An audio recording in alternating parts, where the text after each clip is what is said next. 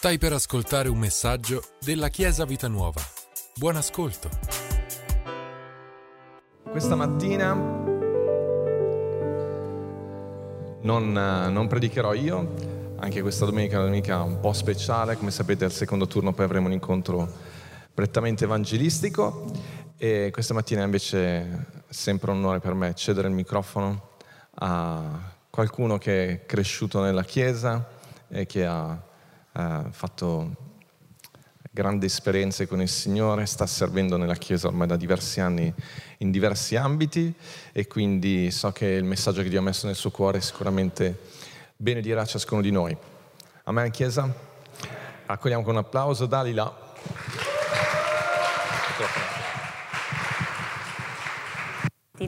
Buongiorno Chiesa, sono felicissima di essere qui per chi l'altra volta ci ha sentito predicare, abbiamo predicato io, Emanuele e vabbè, Elisabeth, adesso siamo già sufficientemente ingombranti, quindi ho detto faccio da sola perché poi non c'è più spazio. Eh, però questa mattina sono, sì, prego, puoi intanto preparare. Non preoccupatevi di quello che sta avvenendo, poi vedrete che senso ha tutto questo, ok? Eh, questa mattina voglio condividere con voi qualcosa che, che Dio ha messo nel mio cuore e, che è nato un po' da, da una riflessione eh, su una notizia di cronaca di, di qualche settimana fa, neanche troppo in realtà. Se avete notato, poche polemiche intorno a questa cosa, è nata la figlia di Harry e Meghan. Ovviamente poverini, eh, cosa dovevano fare? Elisabeth la chiamavo già io, l'hanno dovuta chiamare Lilibet e non, non hanno avuto molto, scelta.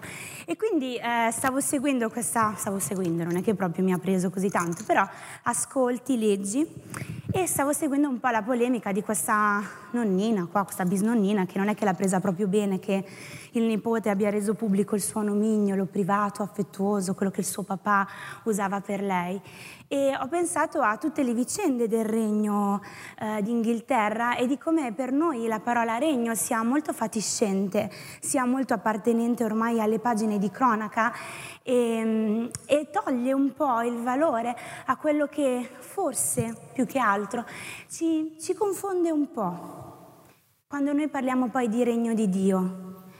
Perché abbiamo questa immagine di regno sulla terra, ok? È un, è un regno, mi perdoni signore Elizabeth, però è quasi un regno fatto di gossip, ok? È, è, molto, è molto frizzante, ma il regno di Dio ha delle caratteristiche completamente diverse e questa mattina voglio, voglio vederne alcune insieme a voi. Quando Dio ha mandato Gesù sulla terra, lo ha mandato sicuramente per salvarci, lo ha mandato con l'obiettivo della croce di vincere la morte e perdonare i nostri peccati, però in tutto il suo ministero Gesù ci ha mostrato il regno di Dio. E il regno dei cieli è lontano da ogni idea che abbiamo, ma non solo oggi, da ogni idea che la storia ci offre nel tempo, ok? È qualcosa che, che possiamo trovare nella parola. Le leggi di Dio sono superiori a ogni forma massima di giustizia che si possa conoscere sulla terra, che si possa sperimentare e vivere. Dio vuole proprio che noi conosciamo il suo regno ed è un po' come quando ti appassioni allo sport che è una cosa che non mi è mai capitata, però c'è a chi succede. E quindi a me piace un sacco vedere le persone appassionate di sport in particolare, perché improvvisamente nella loro vita cambia tutto, tutto diventa fit e quindi anche la scarpa da ginnastica non la prendo più per l'estetica, ma la prendo perché fit, perché se cammino, allora nel frattempo sto facendo esercizio. Francesco, dovevamo toglierla questa collana, vero? Ok. E, ehm, e, quindi con quelle scarpe non solo sono alla moda per, per, mia, per, il mio cerchio di amici, ma nel frattempo io faccio esercizio, non mi fermo mai e mangio fit. E io mangio il sedano e la carota perché è fit, ok? E poi frequento la palestra, se la aprono, se la chiudono, quando c'è la frequento, ma se non c'è aperta la palestra faccio allenamento a casa. E quindi vedete come appassionarsi di qualcosa, sentirsi parte di qualcosa cambia un po' tutto il modo che noi abbiamo di vivere. Okay? Un musicista, per esempio, Alice oggi non ce l'ha fatta, si è portata qua un piano a coda perché dice oggi voglio suonare il piano a coda e quindi se l'è portato qui lei, dovevate vederla stamattina, scendere le scale, salire, è stato complicato. No, non è vero. Siamo, io sono molto grata per questo piano a coda questa mattina perché abbiamo dovuto smontare tutto, ma Dio ci ha premiato con un piano a coda e non so quante chiese in Italia se lo possono permettere, quindi sono molto grata per questo. Ma entriamo subito nella parola e andiamo in Filippesi al capitolo 3 dal versetto 17. lascio qualche momento per prenderlo così io respiro. Tempi tecnici. E dice, fratelli miei, fate come me. Guardate a quelli che seguono il nostro esempio. È vero, non pochi si comportano come nemici della croce di Cristo. Ve l'ho già detto più volte e ve lo ripeto ancora tra le lacrime. Per questa gente il ventre è il loro Dio, ma stanno camminando verso la rovina. Si vantano di cose vergognose e pensano soltanto alle soddisfazioni di questo mondo. Noi invece, dice invece, cittadini del cielo, è di là che aspettiamo il nostro Salvatore Gesù Cristo, il Signore. Egli, con il potere che ha di sottomettere l'universo, trasformerà il nostro misero corpo mortale e lo renderà somigliante al suo corpo glorioso. Qui Paolo si rammarica, dice che versa proprio delle lacrime, sta piangendo, perché ci sono delle persone che hanno questo atteggiamento, che vivono secondo il loro ventre. E mentre leggevo questa, questo versetto mi è venuto in mente che in realtà questa cosa del ventre è ancora presente nel nostro parlato. Noi diciamo che facciamo le scelte di pancia, lo usate, non avete mai usato questa cosa? Pensavo di essermela inventata io, invece ho googolato e esiste. Quindi fare le scelte di pancia vuol dire andare distinto. Quindi eh, questa immagine del ventre mi ha fatto pensare a come in effetti eh, Paolo qui sta dicendo, non vivete distinto, distinto non vivete di pancia, eh, non fate le cose a caso, perché quelle persone, lo dice chiaramente, stanno camminando verso la rovina. Ad andare distinto sempre di pancia continuamente si va verso la rovina. E quindi ci sono dei principi che noi invece, cittadini del cielo, mi piace un sacco questa cosa di cittadini del cielo, perché, perché ci apre proprio... Uff, apre il cielo davanti a noi, sei cittadino del cielo. Quando sei cittadino di un luogo, sapete io, scherzi a parte, sono, ho una doppia cittadinanza. Uh, sono anche cittadina inglese perché l'ho ereditato e sapete qual è la cosa più divertente che io non parlo neanche, cioè, neanche, fluentemente l'inglese, però sono cittadina. Perché? Perché quella cittadinanza mi è stata donata, non perché adesso qua chi sta facendo l'esame per la cittadinanza italiana mi prenderà a botte, però in realtà io non ho fatto un esame, ok, per quella cittadinanza, l'ho ereditata perché c'era un diritto per me di quella cittadinanza. E così ha fatto Gesù con noi, ci ha fatto ereditare questa cittadinanza e noi siamo cittadini del cielo e rispetto al cielo noi abbiamo una serie di diritti da poter vantare. Quindi decidere di pancia abbiamo detto, hm, vediamo un attimo allora come, come possiamo impostare la nostra vita in modo da poter conoscere e vivere questo regno.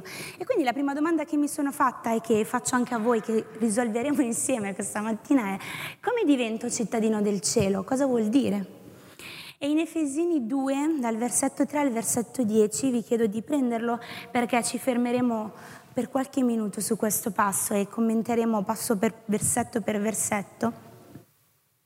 Efesini 2, dal versetto 3 al versetto 10. E la parola dice, del resto, anche tutti noi siamo stati ribelli come loro un tempo seguivamo le voglie della nostra fragile natura, facevamo tutto ciò che voleva il nostro corpo e la nostra mente corrotta. Dice, del resto anche noi siamo stati un tempo, quindi c'è un prima e un dopo. C'è un prima dell'essere cittadini del cielo e un dopo. Ma per passare dal prima al dopo, in realtà la questione è molto semplice perché qui proprio sta dicendo siamo tutti stati ribelli. Nessuno di noi è migliore di qualcun altro o nessuno di noi ha peccato meno di qualcun altro per poter ereditare quella cittadinanza.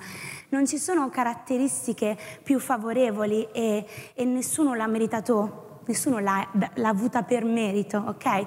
Ma c'è stato qualcosa che ci ha fatto meritare, che ci ha resi degni. E quindi ehm, andiamo avanti a leggere cosa dice la parola dice così che naturalmente avremmo dovuto meritare la condanna di Dio perché eravamo ribelli, ma come, come tutti gli altri, ma, prima c'era un invece, adesso c'è un ma, ma la misericordia di Dio è immensa. La misericordia di Dio non ha una misura finita. Questa è una grande notizia, Chiesa. La misericordia di Dio è immensa e grande è l'amore che Egli ha manifestato verso di noi. Dio ha misericordia e amore verso di noi. Ricordate, non ho fatto nulla, ricordate è per grazia di Dio che siete stati salvati. Infatti, a causa dei nostri peccati noi eravamo senza vita. Vedete come dice, eravamo senza vita, non stavamo per morire. Quando c'è una situazione di peccato eh, ti stai perdendo qualcosa perché non c'è vita. E anche se senti di vivere, in realtà quella, quella qualità di vita è, è così monotona, così abitudinaria, che la parola proprio dice eravamo senza vita. Ed egli ci ha fatto rivivere insieme con Cristo. Quindi ci ricorda che c'era una condanna che Dio ha tolto dalla nostra vita, c'era una condanna di morte e Dio lo ha fatto proprio perché Lui è amore e quindi ha mostrato la sua grazia e la sua misericordia e ora non c'è nulla che ci possa separare dalla sua presenza. Vedete che dice ci ha fatti rivivere insieme e già dice insieme, poi dice con, insieme con Cristo. Cioè più insieme di così non si può, non c'era un altro termine in italiano, poteva dire appiccicaticci con Cristo, perché appiccicaticci è una parola che noi usiamo, ma proprio per dire insieme, siamo uno, Dio, Gesù è in noi, ok?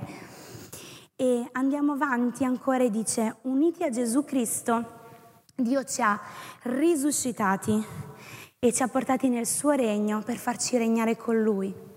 Vedete come è molto esplicito, ci ha portati nel suo regno, ma non a fare vacanza. Non ci ha fatto vedere il palazzo e vedi questo è il regno, qui puoi lasciare le tue scarpe, adesso lavati le mani, ti aspetto a tavola. Ci ha portato nel suo regno per regnare con lui.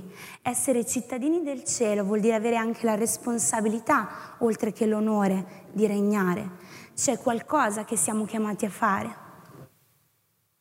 E quindi Dio perdona i nostri peccati, ci risuscita, ci dà vita e ribadisce che c'è un regno a cui apparteniamo, a cui siamo chiamati a regnare, in cui siamo chiamati a regnare.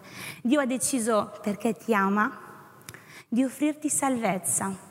E quindi che cosa posso fare per poter accedere a questo regno? Accogli la salvezza. Accogli la salvezza, semplicemente questo. Accogli e riconosci che nella tua vita c'è bisogno di Gesù. E vedremo ancora dopo questa caratteristica che proprio è l'umiltà e la mansuetudine, il riconoscere che c'è bisogno di qualcosa nella mia vita. E andiamo avanti con, con la seconda domanda. Quali sono i principi del cielo? Voglio conoscerlo. E ah, siamo in Isaia capitolo 11, alla fine non ho aggiornato il fatto, siamo in Isaia al capitolo 11 e al versetto 5, scusate ma questo non l'ho, non l'ho segnato ma tanto ve lo leggo io. La giustizia e la fedeltà saranno legate a lui come una cintura stretta intorno ai fianchi. Abbiamo parlato fino adesso dell'amore e della misericordia, di come l'amore sia, di come Dio sia amore, quindi sia parte della, della natura, sia la, la radice di questo regno. E poi questo versetto ci offre altre due caratteristiche, la giustizia e la fedeltà sono le altre due caratteristiche di questo regno che come due pilastri li vedo proprio erigersi a costruzione di questo regno e la giustizia e la fedeltà sono strette lungo i fianchi, fanno parte dell'identità di questo regno, sono il sostegno di questo regno, giustizia e fedeltà. Vedete come non parla di successo, potere, lotte, guerre, ok? Parla di giustizia e fedeltà. Tutta la parte della battaglia ci ha pensato Gesù il regno di Dio non è un regno uh, che ha bisogno di guerreggiare perché ha già vinto e ha dato a noi questo potere di, proprio di vittoria nelle cose della vita. E quindi l'amore, come ho detto, è il fondamento del suo regno e poi abbiamo giustizia e fedeltà. E voglio iniziare col soffermarmi sulla giustizia. E sapete, è stato, è stato difficile eh, definire la giustizia perché? Perché il senso di giustizia che abbiamo eh, umanamente non ci appaga mai totalmente. Ho riflettuto un po'. In effetti ci troviamo spesso a parlare di quei paesi che applicano ancora la pena di morte e ci sembra così disumano, così esagerato. E dall'altra parte, quando ci sono i grandi processi, quando le, le cronache ci riportano um, le sentenze finali, diciamo non è abbastanza dovevano dargli una pena più grande. Okay? E quindi da un lato una pena ci sembra troppo grande, dall'altro ci sembra troppo piccola e non siamo mai appagati dalla giustizia umana. In effetti la giustizia umana si propone di portare ordine, di organizzare la società, di darci delle regole, ma la giustizia di Dio ha una forma, una misura, un equilibrio che noi umanamente non possiamo percepire nel suo insieme. E, e questo lo vediamo subito dal fatto che la giustizia di Dio è strettamente legata al perdono. Nel regno di Dio il concetto di giustizia è strettamente legato al perdono. Davanti a Dio c'è possibilità di redenzione sempre, per tutti, in ogni momento. È impensabile per noi umanamente che la giustizia che ha a che fare con la c'è proprio un'attribuzione di una colpa, cioè a un certo punto io voglio vedere che sia fatta giustizia, diciamo, che tu possa pagare il prezzo di quello che hai fatto. E quindi Gesù invece cosa fa? Gesù viene sulla terra e paga lui il prezzo di quello che noi abbiamo fatto. Vedete come la giustizia è strettamente legata al perdono. Il perdono proprio, cioè la giustizia proprio attiva ed esamina il peccato dell'umanità ricaduto su Gesù, lo esamina e ne, ne come si dice, ne stabilisce il prezzo. Ecco, la giustizia stabilisce il prezzo di quel peccato e il perdono attiva la grazia meravigliosa di Dio. E la grazia meravigliosa di Dio paga il prezzo. Perché quando c'è un errore c'è sempre un prezzo. Il nostro peccato per Gesù non è stata una passeggiata, ha pagato un prezzo per la tua vita, ma lo ha fatto perché per lui ne voleva la pena. L'ha fatto perché ha visto che sei prezioso, l'ha fatto perché Dio non si è mai pentito di averti creato e non si è mai pentito del piano che ha per la tua vita. E quindi ha provveduto perdono, giustizia sì, è vero, perché Dio è un Dio di giustizia, ma ha provveduto perdono. E quindi la giustizia ha giudicato il peccato caduto su Gesù e la grazia di Dio attraverso il perdono ne ha pagato il prezzo. Bellissimo. Bellissimo, è proprio la potenza, l'immagine della croce a darci questi due, due concetti che per noi sono quasi opposti. E vediamo come, vedremo ancora come nel regno di Dio tutto ciò che per noi è opposto, separato, distinto, ha in realtà un collegamento speciale, particolare. E andiamo avanti a vedere il secondo valore, giusto vi ho detto la giustizia e poi la fedeltà. La fedeltà, beh, a parte che bisogna dire che grazie a Dio questi requisiti non, non, cioè non, non, coinvolgono anche la perfezione, perché essere perfetti non è, non è parte dell'essere umano, quindi sicuramente già io sarei esclusa a prescindere da questo regno, ma parla di fedeltà. E la fedeltà cos'è? La fedeltà è una costante rispondenza alla fiducia accordata da altri è una costante rispondenza. Quindi la cosa che mi fa vivere tranquilla è che la mia fedeltà è in risposta a qualcosa che Dio ha fatto per me. All'interno del regno di Dio è Lui che fa sempre le cose per primo. Mi faceva uh, sempre ridere relativamente quando ero um, piccolina e, e mia madre dice se le cose non le faccio io non le fa nessuno. E dicevo, e tu le devi fare? Io è vero che più volte ti ho risposto, beh, la mamma sei tu, hai voluto fare la mamma, fallo. Una risposta di quelle che alle mamme proprio tanta allegria, no? E dicevo, ma hai scelto tu di fare la mamma, quindi falle. E Dio non ti dice le cose le devo sempre fare io. Dio si alza e le fa per primo, ok? Ti dà l'esempio. E questo lo vediamo proprio in un modo molto esplicito in Filippesi 2, al versetto 6. So che vi sto facendo girare tanto, ma siete allenati con Pastore Michi, quindi non mi sono fatta nessun problema. Filippesi 2 al versetto 6 dice, Egli era come Dio, ma non conservò gelosamente il suo essere uguale a Dio. Rinunciò a tutto e diventò come un servo. Fu un uomo tra gli uomini e fu considerato come uno di loro. Abbassò se stesso, fu obbediente fino alla morte, alla morte di croce. La fedeltà di Gesù verso il Padre e la fedeltà di Gesù verso di noi gli è costata la croce. La fedeltà mm, non ti porta sempre a fare quello che umanamente ti piace, la fedeltà eh, non ti fa fare un percorso sempre allegro e carino. Gesù a un certo punto nel Getsemani dice proprio, Padre, se puoi, allontana da me questo calice, se puoi fallo. ma sapeva bene che c'era un, un obiettivo da raggiungere, c'era qualcosa da, da riscattare, c'era la nostra vita in, in ballo e quindi Gesù va fino alla fine, va fino alla morte, alla morte di croce e, ed è fedele verso di noi e verso il Padre e, e paga il prezzo della croce come abbiamo detto prima. La gloria che c'è davanti a te, quello che, che, tu stai costruendo nel regno di Dio, è sempre più grande della frustrazione, della, della sofferenza che magari la, l'essere fedele ti procura oggi. Ieri sera abbiamo fatto l'incontro giovani e alcuni dei ragazzi hanno condiviso la loro storia e in tutto quello che loro raccontavano c'era un periodo in cui sono stati tristi piuttosto che la loro vita non è stata um, per forza al top. Perché? Perché essere fedeli a Dio da giovane è molto difficile perché ti trovi ogni giorno a scegliere secondo i tuoi valori e metti in discussione la tua integrità continuamente e l'essere fedele talvolta ti fa sentire, loro hanno continuato a dire più o meno in tutte le loro storie, mi sentivo diversa, mi sentivo, ma poi ho capito che. Quindi la fedeltà può avere un momento in cui dici, Signore per favore se puoi allontana da me questo calice, se puoi non farmi fare questa cosa ma nella costanza, nella costanza della fedeltà c'è una gloria grandissima e la gloria che c'è davanti, la gloria della risurrezione non vede neanche per un millimetro la sofferenza della croce perché la morte è stata sconfitta, la vita ha vinto sulla morte e Gesù è risorto in gloria ed è meraviglioso perché è una grande festa. A me emoziona profondamente quando io dico la morte è stata sconfitta e la vita ha vinto sulla morte. Cioè, ma vi rendete conto che valore eterno ha avuto quel sacrificio, quell'essere fedele? Ha solo fatto quello che gli è stato chiesto, fino alla fine. E prendiamo anche altri esempi se vogliamo, perché questa, la parola ci dice che Gesù era non ha, non, ha, mm, non ha, pensato all'essere Dio come qualcosa a cui attaccarsi, quindi l'ha vissuta da uomo come con le sue emozioni. Però noi pensiamo sempre che Gesù, vabbè, per lui è tutto facile perché è il figlio di Dio, no?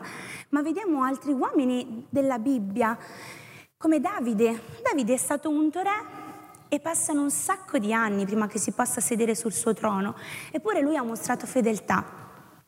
Vedete, Davide è stato unto re, è Dio che fa sempre il primo passo, Dio ti dà una promessa, Dio ti dà un piano, Dio ti dà un mandato, ti dà qualcosa su cui lavorare. E Davide è stato unto re e prima di mettere il piede sul trono sono passati parecchi anni.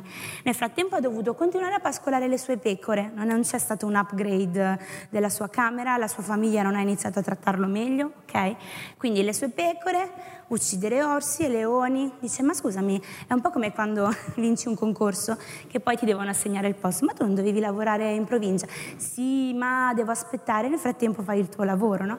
Quindi Davide sapeva qual era il suo, il suo destino, chiamiamolo così, il suo punto di arrivo, ma nel frattempo continuava ad essere anche fedele a quello che lui era.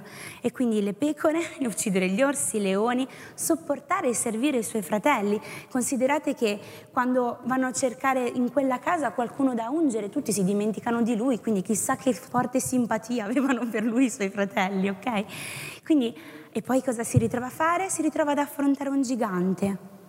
Ah, scusa, ma sono stato unto re, il trono è mio, ma perché devo fare tutte queste cose nel frattempo? Perché io sono fedele.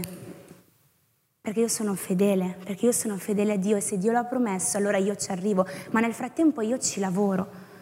Nel frattempo io vado avanti con la mia vita perché c'è qualcosa di grande, c'è un trono che mi aspetta, ma io ci lavoro oggi e continuo a lavorare nella mia vita e non mi fermo. Ieri il pastore Miriam ha detto a un certo punto il successo si veste di lavoro, ha detto, una, una, l'ha detto meglio di me. Com'è? Ah, il successo indossa abiti da lavoro. L'hai detto tu. Ah, pastore Fabio. Eh, scusate, però l'avete detto tutti. L'hai detto tu allora poi Pastore Miriam l'ha ripetuta io non ero ancora arrivata quando... È colpa dell'ortopantografia di mio marito comunque, eravamo a fare l'ortopantografia e poi mi perdo queste perle. Ma infatti ho detto, ma, ma quanto è saggia questa frase, poteva dirlo Pastore Micchi, infatti l'avevi detta tu, ok? Quindi l'ho già dimenticata, ma è successo, si veste... Fatevela dire da lei, che l'ha detta lei e la sa benissimo. E quindi il successo indossa vestiti da lavoro e tra questi vestiti da lavoro ti devi rivestire di questa fedeltà. Vi faccio un altro esempio che per me è molto familiare perché è un cartone che guardavo sempre da bambina, Giuseppe venduto dai fratelli. Cioè, ragazzi, uno scempio venduto dai fratelli, pensa di aver trovato salvezza e poi lo rinchiudono, è la moglie del faraone. Que- Però, cioè, voi volete mettere tutto quello che ha vissuto con e io oggi comando tutto l'Egitto. È chiaro che è stato brutto in quel momento trovarsi in prigione, è chiaro che è stato brutto sentirsi venduto dai fratelli come, come merce di scambio, come, come se non avesse valore, però è lì che sono arrivato. La mia fedeltà, il fatto di non avere mai abbandonato Dio, di non avere mai abbandonato la sua promessa, è lì che mi ha portato. E poi vediamo ancora come anche Mardocheo con Esther. Okay, la fedeltà di Mardocheo in questo caso permette ad Esther di, di, salvare il suo popolo, spinge addirittura qualcun altro. Mardocheo ha fedeltà verso Dio per sé e per gli altri. Ricorda Esther, ehi, ma tu ti ricordi del tuo popolo? Meravigliosa, a me piace, piace tantissimo questa cosa. E sapete qual è la verità? Che la grande difficoltà che noi um, umanamente proviamo nell'essere fedeli è che vorremmo tutto subito. E io sono così, confesso, ammetto. Noi vorremmo tutto subito, oggi, nell'immediato. Ma proprio lo voglio adesso, è proprio come quando hai voglia di gelato al cioccolato. Non lo so perché ho fatto questo esempio, Chiesa. Però lo vuoi subito e magari sono le 10 di sera e la gelateria ha già chiuso e io dico lo voglio subito e Manuel mi dice non mi interessa, è chiuso, non andrò da nessuna parte, ok? Però lo vuoi subito, lo vuoi raggiungere subito, lo vuoi vedere subito. Dio mi ha detto che io diventerò re e lo voglio vedere subito, voglio sedermi su quel trono, voglio provare quella vita. E vi faccio un esempio, sempre sul cibo. Puoi comprare una lasagna precotta e scaldarla nel microonde e la tua cena sarà pronta, ma non avrà mai lo stesso gusto di una lasagna cucinata con fedeltà ai tempi di cottura, alla ricetta e alla qualità degli ingredienti. Siamo in una società del fast, del veloce, e quindi le lasagne precotte ci sono, e grazie a Dio in alcuni casi per le lasagne precotte però non è quello il meglio. Il meglio non è qualcosa di effimero e di veloce e di immediato e di scaldato. Dio ha qualcosa di fresco, di preparato per te. Il suo piano per te è specifico e quello che tu devi fare, prima abbiamo detto, per accogliere il regno di Dio cosa devo fare? Accolgo la salvezza, accetto la salvezza e quindi per poter arrivare dove Dio mi sta chiamando ad essere, cosa posso fare? Posso essere fedele, posso essere costante. E andiamo avanti, sempre in Isaia, il un, mm, capitolo 11, versetto 6, dice, lupi sono le mie aiutanti, lupi e agnelli vivranno insieme e in pace. E mi piace molto questa immagine e ho chiesto ad Alice e Federica di aiutarci a, a visualizzare meglio due situazioni. Sta per iniziare il summer camp, quindi sono entrata un pochino in modalità. Quindi cosa succede? Ho pensato all'immagine migliore che potevamo offrirvi questa mattina per questo concetto, è proprio due sorelle in casa. Cosa succede in casa tra due sorelle quando qualcuno ruba qualcosa all'altra? Prego.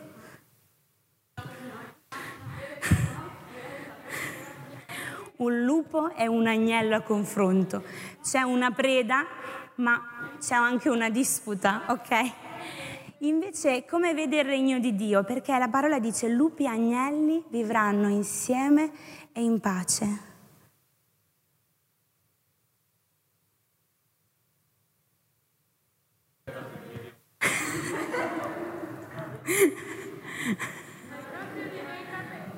Quindi lei gli sta dicendo come sei bella, Fede, hai proprio dei bei capelli, puoi prendere le mie cose quando vuoi, usa pure tutto ciò che è mio. La mia camera entra quando vuoi, io sono tua sorella maggiore. Lo sto dicendo io queste cose perché loro non ce la fanno. prendi quello che è mio, fanno ciò che vuoi, sei splendente. Federica risponde, sì, anche tu, sei il lupacchiotto col pelo più lucido che io conosco. Che meraviglia, e tu, ma che pelo morbido che hai. Ok, questa è l'immagine che, con cui volevamo farvi sognare oggi, genitori, in questo modo. Grazie ragazze, siete state bravissime. Soprattutto... La, la, domanda più comica che mi hanno fatto all'inizio è quanto deve durare il litigio? E io, ah, dell'altra parte no. cioè, a loro interessava quanto potevano sfogare nel litigio. No, però è vero. Eh, ho pensato proprio a come i genitori desiderano che i propri figli vadano d'accordo che i genitori desiderano che i propri figli possano lasciare il passo l'uno all'altro, sostenersi. E, e così è, il regno di Dio è proprio questo, questo desiderio il, proprio represso, incontentabile che i genitori hanno dentro di loro, è naturale, perché è un richiamo dell'eternità, è un richiamo del regno di Dio. Nel regno di Dio lupi e agnelli vivono insieme e in pace. E qui vediamo altre due caratteristiche, insieme, comunità. Nel regno di Dio sei chiamato a stare con altre persone, ci sono persone intorno a te da cui puoi imparare e a cui puoi dare quello che hai imparato. E il regno di Dio è un corpo, anche ieri è stato detto alla scuola biblica. Ieri ho fatto un sacco di cose, sono stata alla scuola biblica, poi ho fatto l'incontro giovane, quindi ho un sacco di spunti adesso. Il regno di Dio è un corpo ed è composto da, seco- da, da, da tantissime, da diversi membri e da diversi organi che hanno funzioni diverse. Quindi il concetto di comunità, di stare insieme, è, è, è basico, è scontato. Insieme e in pace. Pace. Innanzitutto, Chiesa, questa mattina vi dico che nel regno di Dio c'è pace. Nel regno di Dio c'è ristoro, c'è riposo. Questa è l'atmosfera del regno di Dio, è l'atmosfera della seconda parte della scenetta, in cui veramente tutto viene fatto con, con pace, con, con, naturalezza. Non è una questione di, di essere finti o fintamente gentili, ma è qualcosa che fa parte della natura del regno e quindi c'è pace. Ma vedete come questa dimensione di pace in questo, vers- in questo passaggio viene, di, viene detto insieme e in pace. Questa pace non è la pace che trovi quando dici lasciami in pace, vado a stare da sola, ok? E vai in cameretta, anche se serve anche quello. Ma la pace di cui sta parlando qui, di lupo e agnello che stanno insieme in quel momento, è proprio un senso di la troviamo insieme quella pace. La troviamo insieme anche nella diversità del nostro modo di essere, anche se io sono un lupo e tu sei un agnello e siamo completamente opposti. E quindi qualche volta avrai bisogno di, di sdraiarti davanti a, di fianco a un lupo e a un agnello e goderti un momento di pace. E così il regno di Dio in questo regno non importa che tu sia un lupo, un agnello, non importa quando siano affilati i tuoi denti, il senso è vivere insieme, non è schiacciare l'altro, non è aggredire, non è sovrastare. Wow. E ancora va avanti questo versetto e siamo verso la fine, dice i leopardi Oh, il leopardo, Alice ci offre anche il leopardo sua, nel suo outfit. I leopardi si sdraieranno accanto ai capretti. E vediamo come forza e debolezza subito ci vengono in mente. Il leopardo, maestà, gloria. Vedete come alcuni animali culturalmente ci richiamano dei modelli e delle immagini, ma in questo passaggio lupi, agnelli, leopardi, ag- e poi ci saranno i capretti, i leoncelli, sono tutti lì e convivono, coesistono e non richiamano uno più forza dell'altro, ma non perché il leopardo non sia più veloce del, del capretto o il lupo non sia più forte dell'agnello, ma perché non è quello il senso. Il senso non è guardare a chi ha di più, ma come quello che hai viene investito.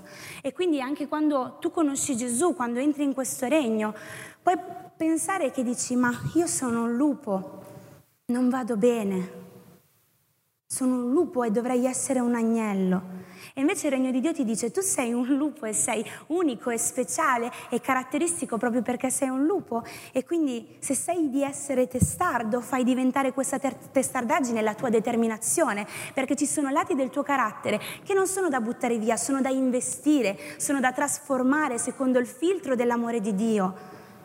Non sei da buttare via, sei la più grande creazione che Dio ha messo su questa terra. Tu sei stupendo, sei amato, sei meraviglioso agli occhi di Dio. Devi solo investire quello che sai nel regno. E se sai di essere timido, vuol dire che sai ascoltare bene. Allora sii gentile verso qualcuno e fai attenzione ai bisogni degli altri. Non sei troppo fragile perché sei timido, non sei troppo agnello per il regno di Dio. E se sei una persona rabbiosa, sanguigna, allora sai cosa potrai diventare? Una persona appassionata. Una persona che non si ferma davanti a niente perché quella rabbia è motivo di qualcosa che non sta completando la tua vita e quando il regno di Dio entra nella tua vita porta completezza, porta serenità, porta gioia e appaga ogni cosa. E quindi se sei una persona che, che è rabbiosa, diventa appassionata, passionale, metti energia in quello che fai tutto quello che sei passa sotto il filtro dell'amore di Dio.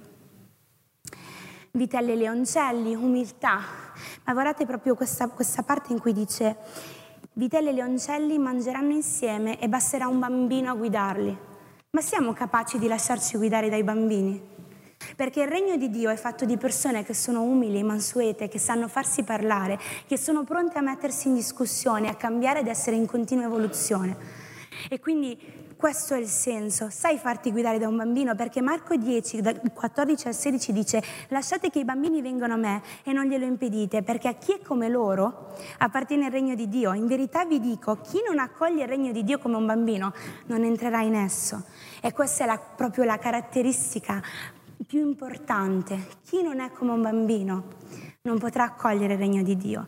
E pensiamo che dice così perché dobbiamo essere carini e coccolosi, ma ieri ce l'hanno detto in tutte le salse, i bambini non sono carini e coccolosi, ok? Sono despota, prepotenti. Ieri c'è stato proprio un'escalation di parole che ci ha messo in una tranquillità, noi in gravidanza, che non avete idea. Ma che cosa fanno i bambini? I bambini hanno bisogno di, sono dipendenti dai genitori. Se, e lo so che la parola dipendenza vi fa pensare che sia così negativa, ma essere dipendenti dal regno di Dio vuol dire proprio donarsi totalmente, tutto quello che ho.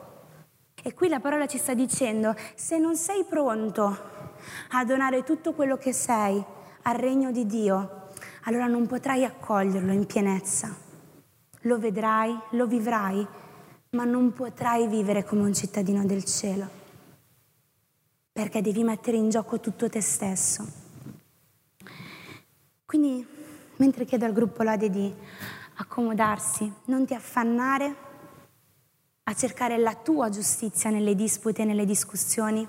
Lascia che Dio sia giustizia e lascia che il perdono possa passare attraverso questo tuo senso di giustizia, questa tua fame e sete di giustizia.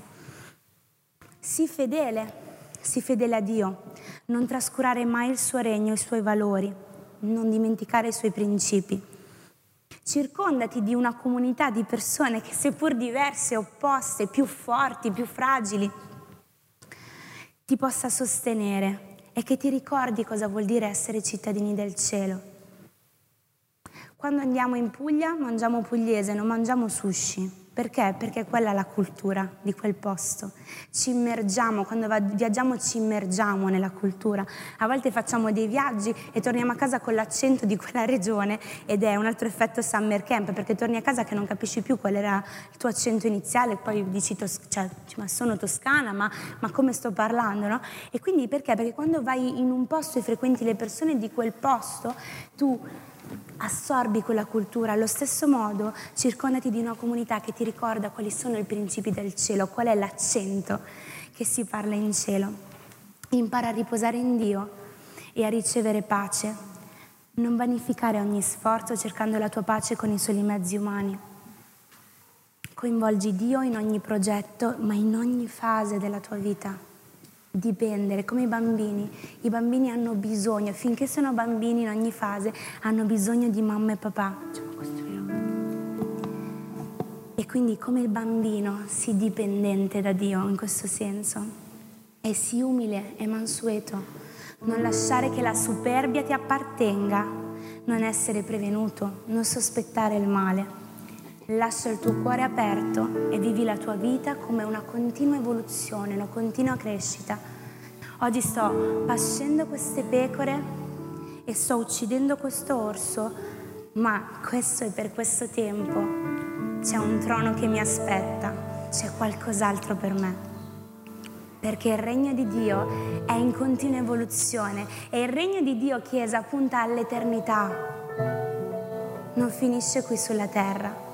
Quindi questa mattina, mentre cantiamo questo canto che dice proprio costruirò la mia vita in te, proprio voglio che possiate riflettere, ma proprio nel vostro cuore, con il vostro spirito, quanta, quanta parte della vostra vita è veramente costruita in Gesù, quanto di quello che siamo è veramente di Dio. Perché è una parola che parla a diverse situazioni. Forse stai iniziando il tuo cammino con Gesù o forse non l'hai ancora iniziato.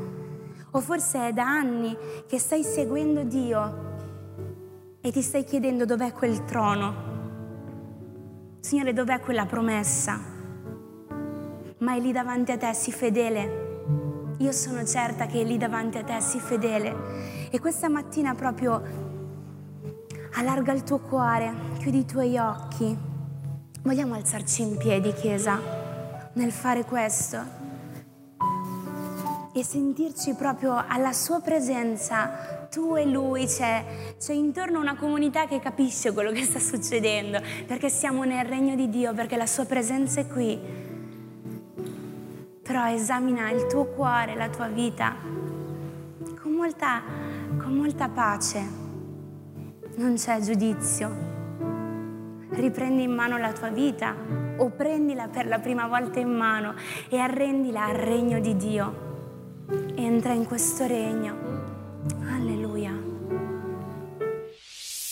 Grazie per averci ascoltato. Rimani aggiornato attraverso i nostri canali social. Ci trovi su Facebook, Instagram, Spotify e sul sito www.chiesavitanuova.org.